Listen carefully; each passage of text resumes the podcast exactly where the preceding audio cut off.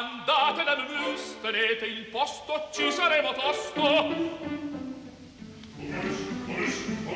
Ti via.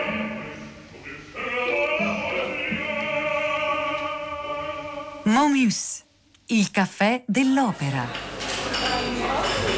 Buongiorno, 11 e 19 minuti, eccoci in diretta dagli studi di Via Asiago, il programma di Laura Zanacchi che oggi cura anche la eh, regia, la responsabilità tecnica di Domenico Ganci. Buongiorno da Sandro eh, Cappelletto. Oggi pensavamo di dedicare nostra, eh, i nostri 40 minuti di eh, Momus a due grandi figure molto diverse di cui ricorrono i centenari. Del primo si è molto parlato.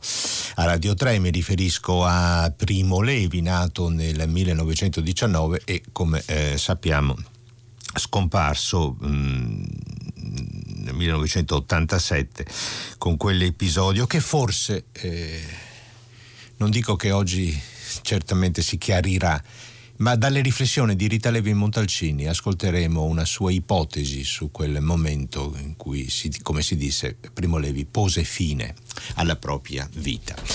Primo Levi è stato molto ricordato a Radio 3 e non soltanto il Salone del Libro di Torino, le tante iniziative per il centenario della sua nascita. Il rapporto tra Primo Levi e la musica non è stato un rapporto facile, consueto. Ho ritrovato una sua vecchia intervista in cui gli si chiedeva proprio eh, che rapporto ha con la musica, un rapporto da analfabeta monco. Ho seguito la musica per poco tempo, molto tempo fa.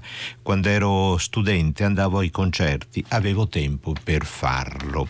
L'intervistatore eh, insiste e il papà, ehm, papà portava a casa prima la, la, radio, poi i vecchi 78 giri e lui a un certo punto, ehm, siamo nel 1925-26, lui proprio bambino, eh, arriva a casa la prima radio, la radio a Galena, lui eh, si ascol- ascolta e, è, e, avevo sentito una cosa bellissima, una cosa che mi era piaciuta moltissimo, ero, avevo sei anni, ero stato molto colpito, sono stato attento all'annuncio finale e dopo ho detto a mio padre, hanno suonato una cosa bellissima che si chiama Carni.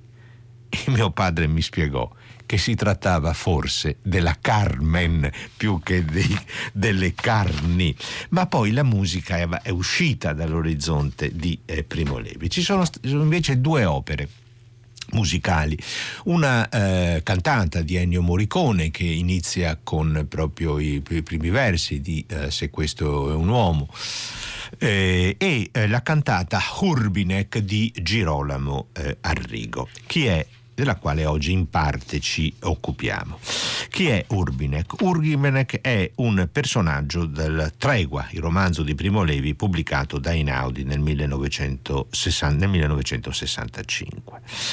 Urbinek è un bambino, era un nulla, scrive Primo Levi, un figlio della morte, un figlio di Auschwitz Dimostrava tre anni circa, nessuno sapeva niente di lui, non sapeva parlare e non aveva nome. Quel curioso nome, Urbinek, gli era stato assegnato da noi, forse da una delle donne, che aveva interpretato con quelle sillabe una delle voci inarticolate che il piccolo ogni tanto emetteva. Bene, questo è stato lo spunto iniziale ehm, che ha ispirato Girolamo Arrigo, il compositore palermitano nato nel 1930, scomparso nel dicembre dello scorso anno, che su questo argomento di Primo Levi ha creato la cantata Urbinek. Qual è il problema per un musicista?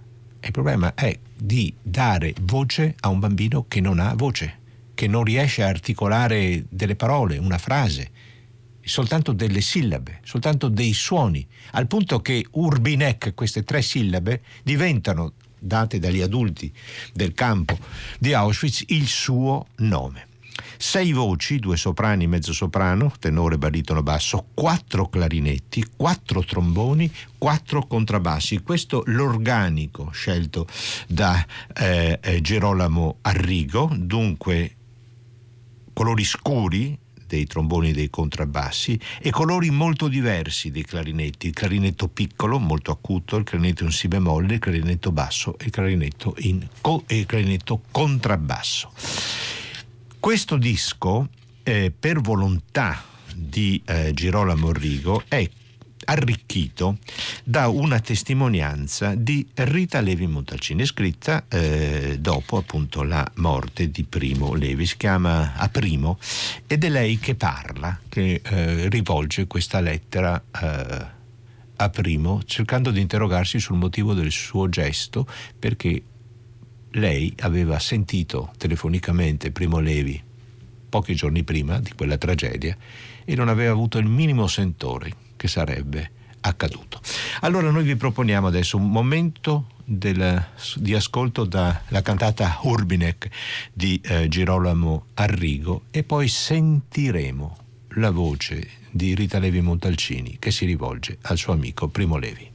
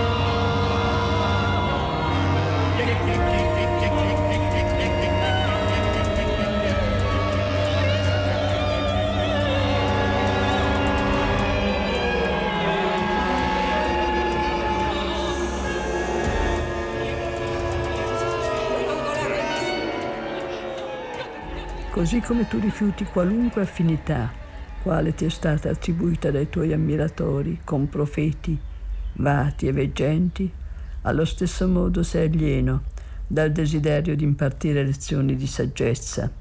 È la straordinaria onestà e naturalezza dei tuoi racconti e dei commenti degli episodi da te vissuti che hanno affascinato decine di migliaia di lettori di Se questo è un uomo e di tutti gli altri tuoi libri.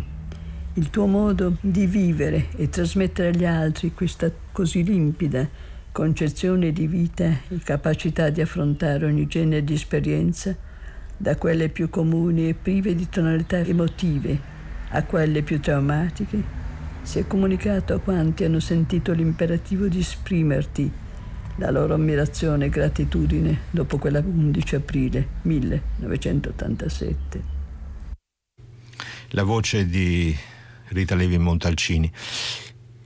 Hai sentito l'imperativo di esprimerti la loro ammirazione e gratitudine dopo quell'11 aprile 1987, appunto il giorno della morte di eh, Primo Levi.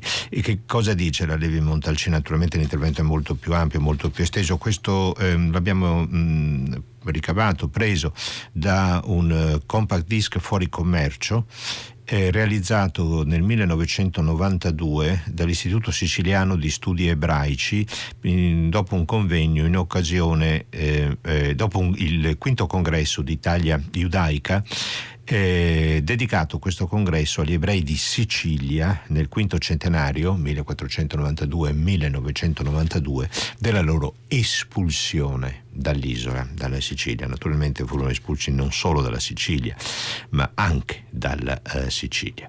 Il, eh, la cantata Urbinek di Girolamo Rigo, eseguita dall'ensemble polyphonique, l'ensemble polifonico dell'ORTF, eh, l'orchestra della radio televisione francese di Parigi, con la direzione di Charles Ravier.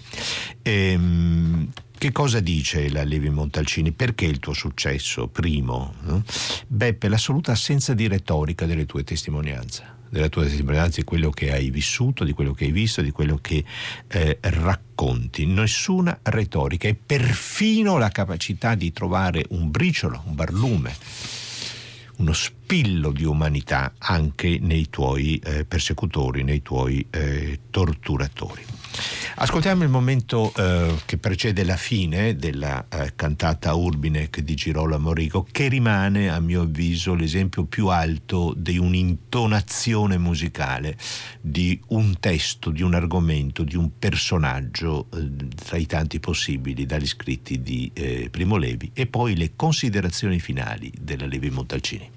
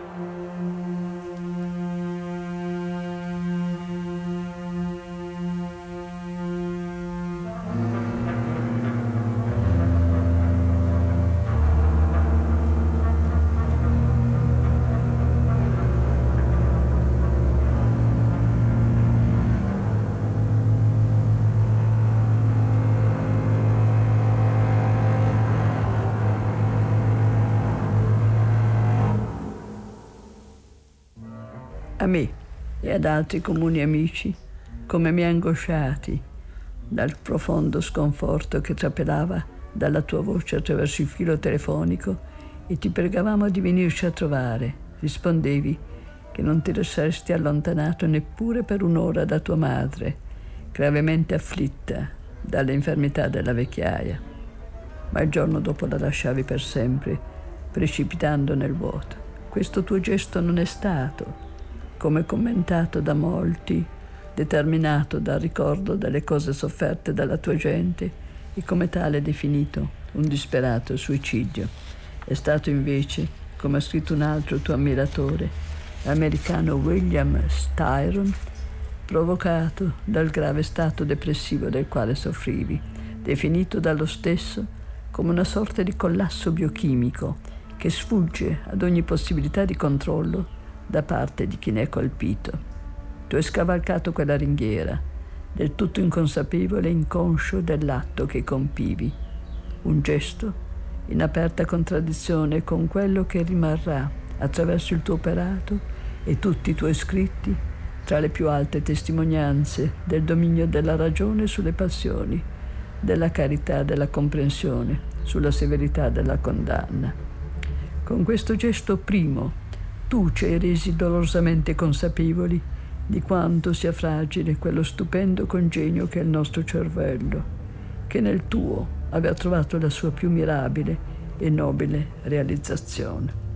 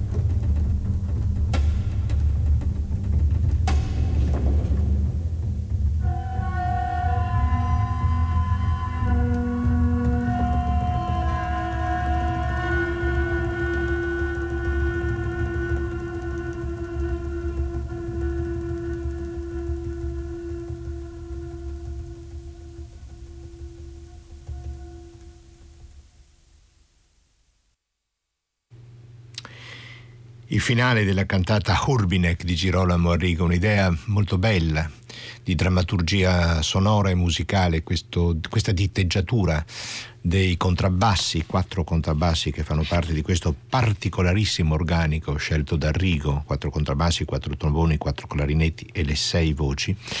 I contrabbassi sono i passi del bambino che se ne va, che viene allontanato, che sparisce, e poi c'è la fine, poi c'è il silenzio, il mistero di Urbinek della sua nascita lì, del suo non poter, non saper, non riuscire a parlare. Urbinek un personaggio della tregua di eh, il romanzo di Primo Levi e la forza delle parole di Rita Levi Montalcini nel finale di questo suo omaggio a Primo, il prevalere della ragione sulle passioni della carità, della comprensione, sulla severità della condanna. Con questo gesto primo ci hai resi dolorosamente consapevoli, e qui la Levi Montalcini ritorna nel suo, cioè la studiosa del nostro cervello, ci hai resi dolorosamente consapevoli di quanto sia fragile quello stupendo congegno che è il nostro cervello, e queste parole ultime sono di altezza assoluta, congegno che è il nostro cervello che nel tuo cervello aveva ritrovato la sua più mirabile e nobile realizzazione. La cantata Urbinek di Girolamo Arrigo, argomento di Primo Levi, con un testo scritto e letto da Rita Levi Montalcini. In questo modo Momus ha voluto rendere omaggio nel centenario della nascita al rapporto non facile, non frequente, raro, ma reso intenso grazie a questa testimonianza tra Primo Levi e la musica. Avevamo promesso due argomenti oggi e adesso così con un volo, altro che pindarico, molto di più Lasciamo questo testo, queste testimonianze e andiamo al Festival della Valle di Ritia di Martina eh, Franca che come ogni estate, tra luglio e i primi di agosto, ci porta la sua carica di novità, di scoperte, di eh, riproposte, anche di capacità organizzativa. Quest'anno molta attenzione viene dedicata dal festival a Paolo Grassi, perché è il centenario della nascita di questa grande figura di organizzatore musicale, ma lui e Giorgio Streller detestavano questa definizione che sa un po' di così di organizzatore, no, impresario impresario, impresario della cultura e dello uh, spettacolo, ma avremo modo di eh, parlarne. Uno dei titoli più attesi di questa nuova edizione del Festival della Valle d'Itria Martina Franca è la riproposta dell'Ecuba di Manfroce. Chi è Manfroce? Manfroce è un grande irrisolto, eh, promessa e eh, che poi Altro non poté diventare della storia della musica perché Nicola Antonio Manfroce nasce a Palmi, Calabria, nel 1791, lo stesso anno della morte di Mozart, e muore a Napoli nel luglio 1813. Questo ragazzo ha vissuto 24 anni eh, soltanto, anzi di meno, 13 più 9 22, 22 anni soltanto, una immensa promessa in anni decisivi di sviluppo della storia del pensiero musicale tra l'affermazione del classicismo, la crisi del classicismo, lo Sturm und Drang, l'inizio della, sensi- della nuova sensibilità romantica, tra le sue testimonianze più alte l'Ecuba che sarà messa in scena quest'anno al, mm, al Festival della Valle d'Eritrea, noi da una precedente registrazione del 1990 a Savona con la direzione del caro Massimo De De Bernard e una giovane già molto promettente Anna Caterina Antonacci nel ruolo di Polissena.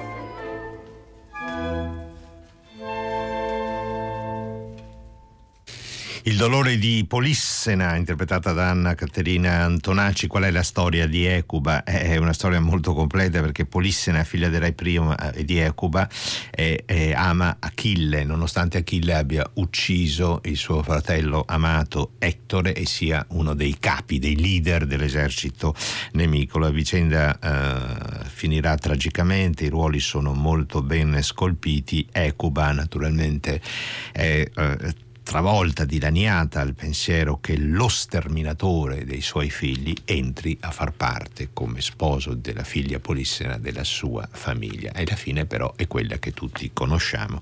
Troia crolla tra le fiamme e i greci fanno strage dei suoi abitanti. Ecuba in scena di Nicola Antonio Manfroce in scena al prossimo Festival della Valle d'Iritia, una delle frecce all'arco di questa edizione del festival. Abbiamo detto che quest'anno è il centenario di Paolo Grassi e voi direte che rapporto c'è tra Paolo Grassi e il Festival della, della Valle d'Iritia. Intanto c'è una fondazione che eh, è dedicata alla memoria di Paolo Grassi e noi siamo già collegati con il direttore di questa fondazione, Rino Carrieri. Buongiorno e grazie di essere con noi. Buongiorno, Buongiorno, grazie a voi.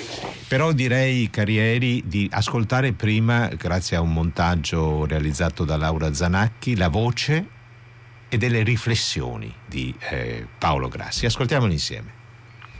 Da questo momento tutta l'Italia, dalla Sicilia alla Val d'Aosta, è in condizione di seguire negli, nelle pause e dal palcoscenico il nostro lavoro. 7 dicembre 1976. Paolo Grassi, all'epoca sovrintendente della Scala, commentava con orgoglio un evento storico per il teatro milanese, l'Otello di Giuseppe Verdi trasmesso in diretta in forma integrale, 276 minuti. Non era mai accaduto per un'opera lirica che vantava la regia di Franco Zeffirelli e l'interpretazione di Placido Domingo e Mirella Fredi.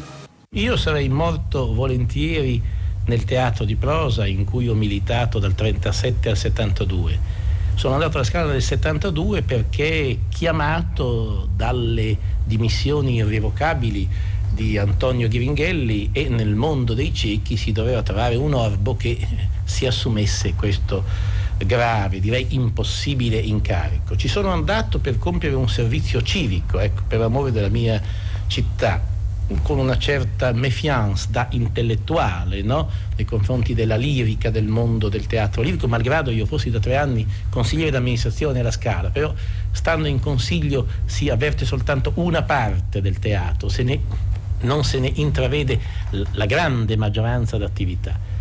Devo essere sincero che dopo pochi giorni io mi sono abbandonato a questo teatro, a questo mondo e non ho nessuna difficoltà a dire che me ne sono innamorato fino a cancellare, certamente involontariamente, una milizia di 35 anni di, di prosa. Teatro di prosa. La Scala deve non essere più un teatro repressivo, non deve essere un teatro chiuso, deve essere un teatro nel quale si possa andare con facilità e in cui un meccanismo di prezzi, di, di, di agevolazioni, eccetera, eccetera, aiuti tutti i cittadini, naturalmente non con spettacoli di serie B o con l'elemosina, ecco che non debba essere la gavetta dei poveri, per cui ai ricchi gli si dà una certa cosa e ai poveri gli si dà la, la minestra scotta, no, insomma, la minestra dovrebbe essere uguale, identica, perché allora viene a decadere il concetto di servizio pubblico del teatro pochi minuti ma che densità di eh, riflessioni in queste dichiarazioni di Paolo Grassi eh, che Laura Zanacchi ha ricavato da un programma di Rai 5 Paolo Grassi un poeta dell'organizzazione. Eh, bella quella riflessione Rino Carrieri non volevo andare alla scala va bene ero membro del consiglio di amministrazione però eh, non volevo fare il sovrintendente però basta. Dopo un attimo eh, sedotto dalla vita del teatro e me ne ero innamorato perché succede così a chi lavora nell'organizzazione eh, musicale e in particolare di quel meccanismo incredibilmente complesso e fascinoso che è l'opera lirica. Ma dottor Carrieri, quali anzitutto i legami del festival di Martina Franca con eh, Paolo Grassi e la famiglia Grassi? E tutto nasce proprio anche in quegli anni. Eh, abbiamo fatto riferimento nell'intervista, Grassi fa riferimento a quando nel 76 è arrivato alla Scala, ma già l'anno prima eh, il festival eh, ha iniziato la sua avventura nel settembre del 1975 e lui aveva collaborato con gli organizzatori de, di allora.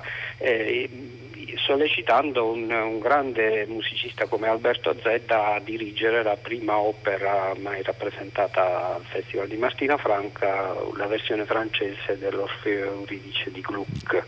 Ma l'anno dopo eh, ricorderò un, un, episodio che pochissimi conoscono, che mi aveva raccontato a suo tempo eh, Rodolfo Celletti. Eh, nel 76 eh, Grassi incontra Celletti a un dopo spettacolo e gli dice ma lei dove, dove va quest'estate? E lui gli dice era giornalista di, anche di diverse, di diverse sì. testate. Eh lui gli dice vado a Salisburgo, dice no ma non me lo aspettavo da lei, a Maschina Franca fanno il Tancredi di Rossini, lei deve andare e da allora iniziò la collaborazione di Celletti con il festival che poi eh, è stato caratterizzato da, da, da, Celletti, ma c'era la mano di Grassi. C'era la mano di Grassi in questo cambio di programma, diciamo, dalla Salisburgo sì. del Nord alla Salisburgo sì. del Sud, che secondo Paolo Grassi quell'anno era più interessante. Rodolfo Celletti, lo ricordo, non c'è bisogno di eh, ascoltatori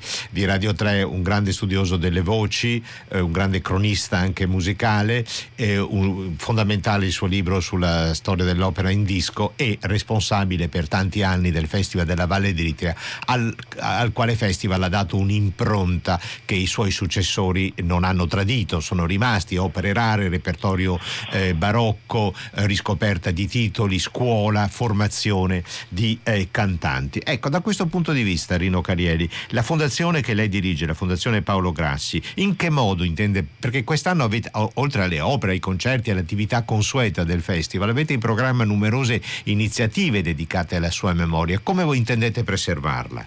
Noi intendiamo eh, preservarla quotidianamente, eh, oltre a, alle iniziative che faremo quest'anno, che poi sono per la mostra eh, organizzata dalla figlia Francesca a Milano a, a Palazzo Reale eh, che da, dalla prossima settimana sarà ospitata qui a Palazzo Ducale, eh, mostra documentaria che mh, mm, fa vedere un po' tutto tutta, tutta la parabola del, del, lavoro di Grassi, dal piccolo teatro fino alla, alla RAI, e, però dedicheremo a lui anche alcuni momenti di riflessione, alcuni piccoli spettacoli o alcuni spettacoli pensati proprio per lui come per tutti, che è la, la, la parola magica del, eh, del pensiero di Grassi, un teatro d'arte per tutti, eh, quindi d'arte però è significativo, eh certo. Eh, lo dice anche nell'intervista che abbiamo ascoltato. Sì, sì, non la serie B, no? la serie A per i ricchi e la serie B, per i L'arte per tutti, ah. cioè un, un modo di, di, di, di, far crescere una, una, comunità. Noi lavoriamo quotidianamente su queste, su queste tematiche con incontri di formazione del pubblico, con attività nelle scuole. Ehm, facendo, aprendo le porte del, di quella che era la sua biblioteca che ci è stata poi donata da e che voi, e che, e che voi la fermo qui Carrieri ascoltiamo insieme un momento dall'altro titolo con eh, la regia di Pierluigi Pizzi che proporrete eh, in questa vostra edizione e cioè quel capolavoro che è il matrimonio segreto di eh, Domenico Cimarosa. Un ascolto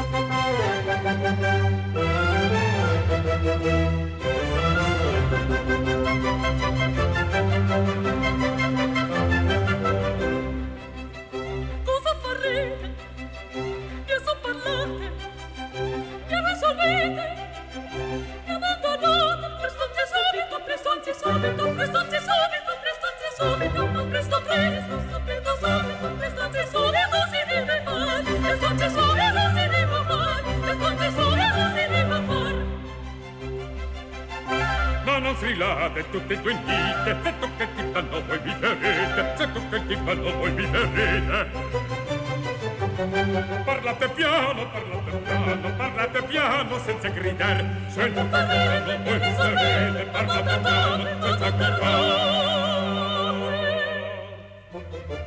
Ma non farete, non sapete, sono perdone, non so bellare, forse sono, non si deve fare, forse sono, non si deve fare, forse Ere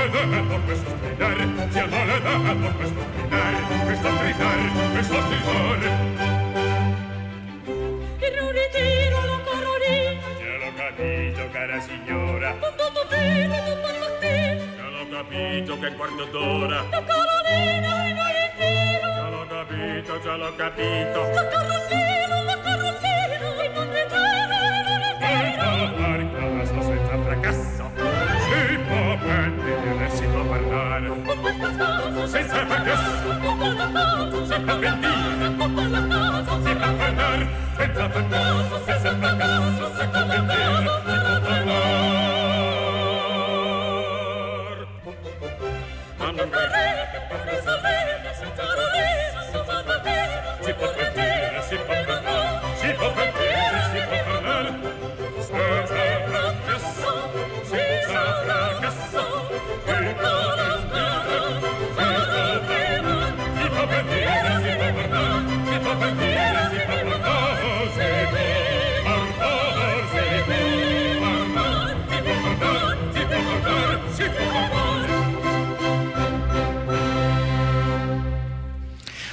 Terzetto dal matrimonio segreto tra Fidalma, Elisetta e Geronimo. Chi è Geronimo? È un ricco mercante, qui Dietrich Fischer Dieskau. Chi è Elisetta? È la sua figlia maggiore, Julia Varadi. Chi è eh, Fidalma? La sorella di Geronimo, vedova e quindi, e quindi vari scenari che si aprono e poi Carolina, la figlia minore di Geronimo, il conte Robinson, Paolino, giovane del negozio di eh, Geronimo, 1792 il debutto del matrimonio segreto che sarà in scena eh, a Martina Franca il 16 luglio, il 20 luglio, il 31 luglio e il 3 agosto, secondo la consueta formula del festival di offrire come due blocchi di rappresentazioni al suo pubblico, che è, lo ripeto, un pubblico internazionale e come è stato possibile questo perché una manifestazione ha un senso se ha, trova e difende una propria identità. Se diventa una tra le tante altre, anche se non ci vai, non perdi niente. Ma questo non è successo a Martina Franchi. Eh, Rino Carrieri, un'ultima domanda. Qual è il rapporto della Fondazione Paolo Grassi eh, e dell'Accademia di formazione di questa fondazione con, i, con, i, con il festival? Come funziona l'Accademia e qual è il suo rapporto con il festival? Dunque la fondazione è nata, è una, è una, fondazione partecipata, è nata su iniziativa della Regione ormai quasi 25 anni fa come strumento di supporto anche finanziario al, alle attività del festival. Da quest'anno la fondazione è eh, l'ente organizzatore in via diretta delle, delle manifestazioni del festival. Eh, L'Accademia del Belcanto, che è nata prima, eh, deriva un po' dai corsi di perfezionamento che teneva a suo tempo il maestro Celletti e poi anche eh, Sergio Segalini.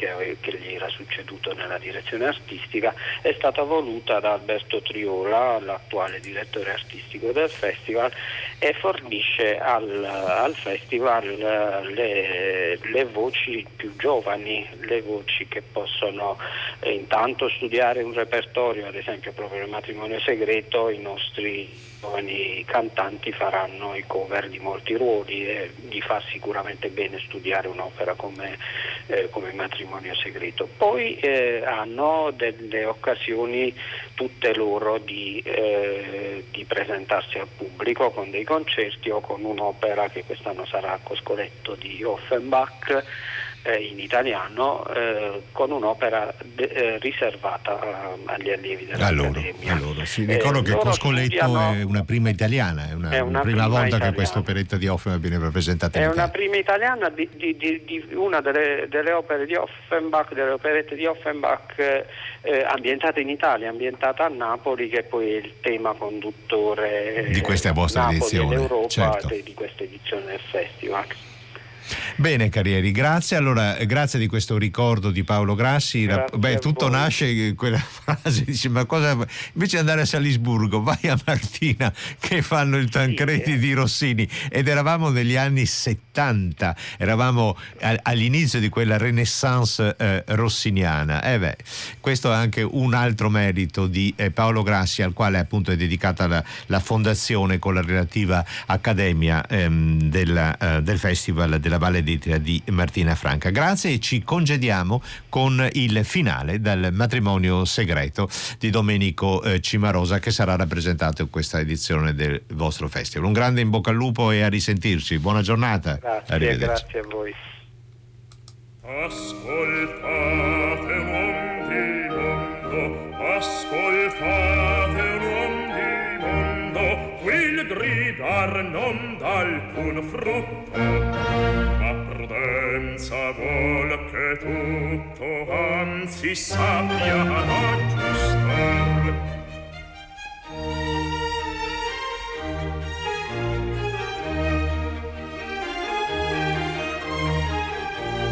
Il mio amor per Carolina mi interessa a suo favore perdonate allor di cuore che Elisetta pago a sposar Elisetta pago a sposar.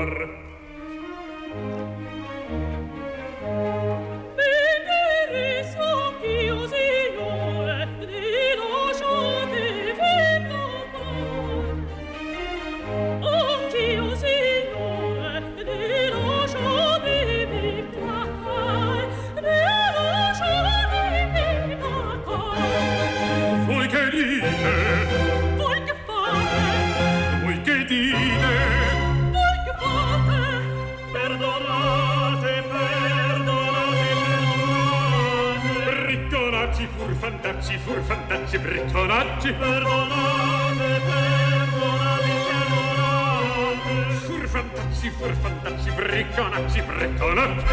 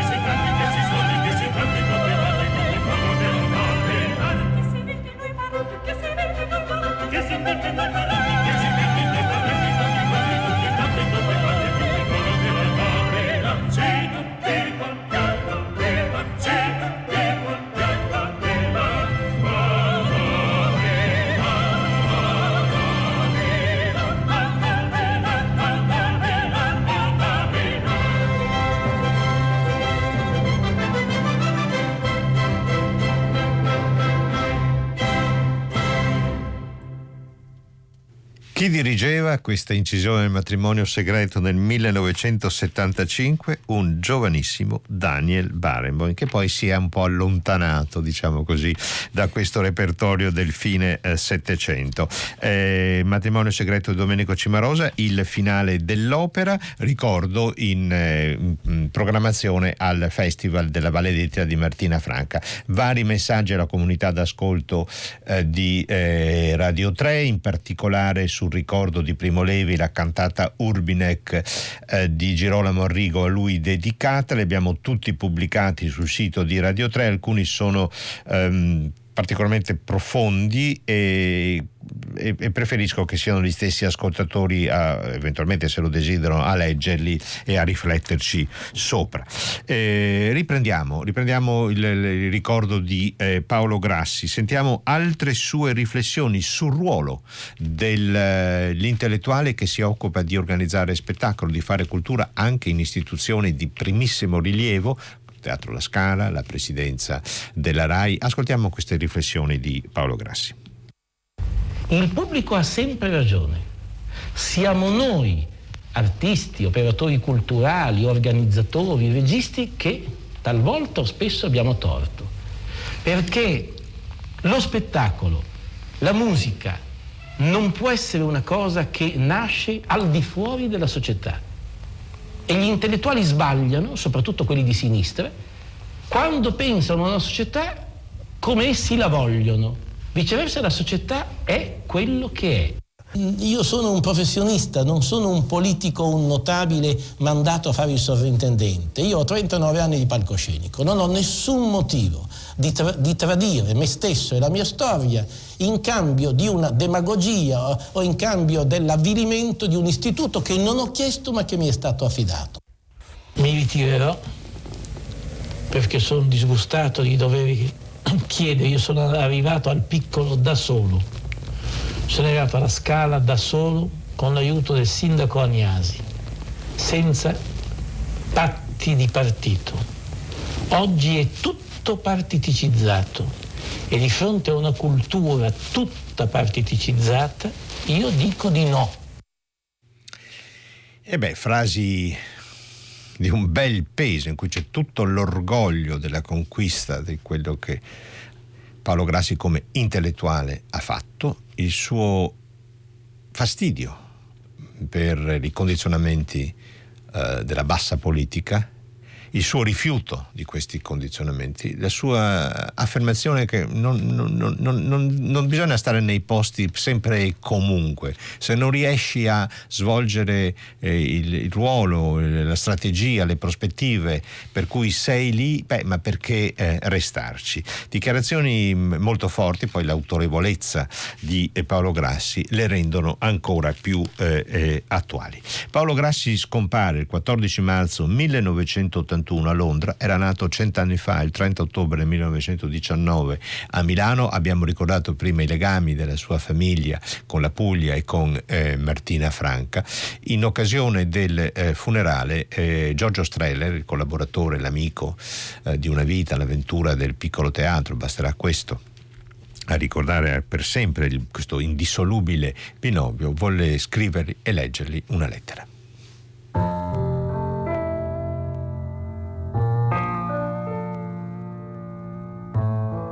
Mio caro Paolo, non abbiamo quasi mai parlato noi due come fanno le persone serie di sempre. Allora abbiamo parlato sì molto, abbiamo parlato soltanto di teatro. Abbiamo amato solo per il teatro, ci siamo lasciati solo per il teatro. Abbiamo talvolta quasi distrutto anche la nostra amicizia, soltanto per il teatro.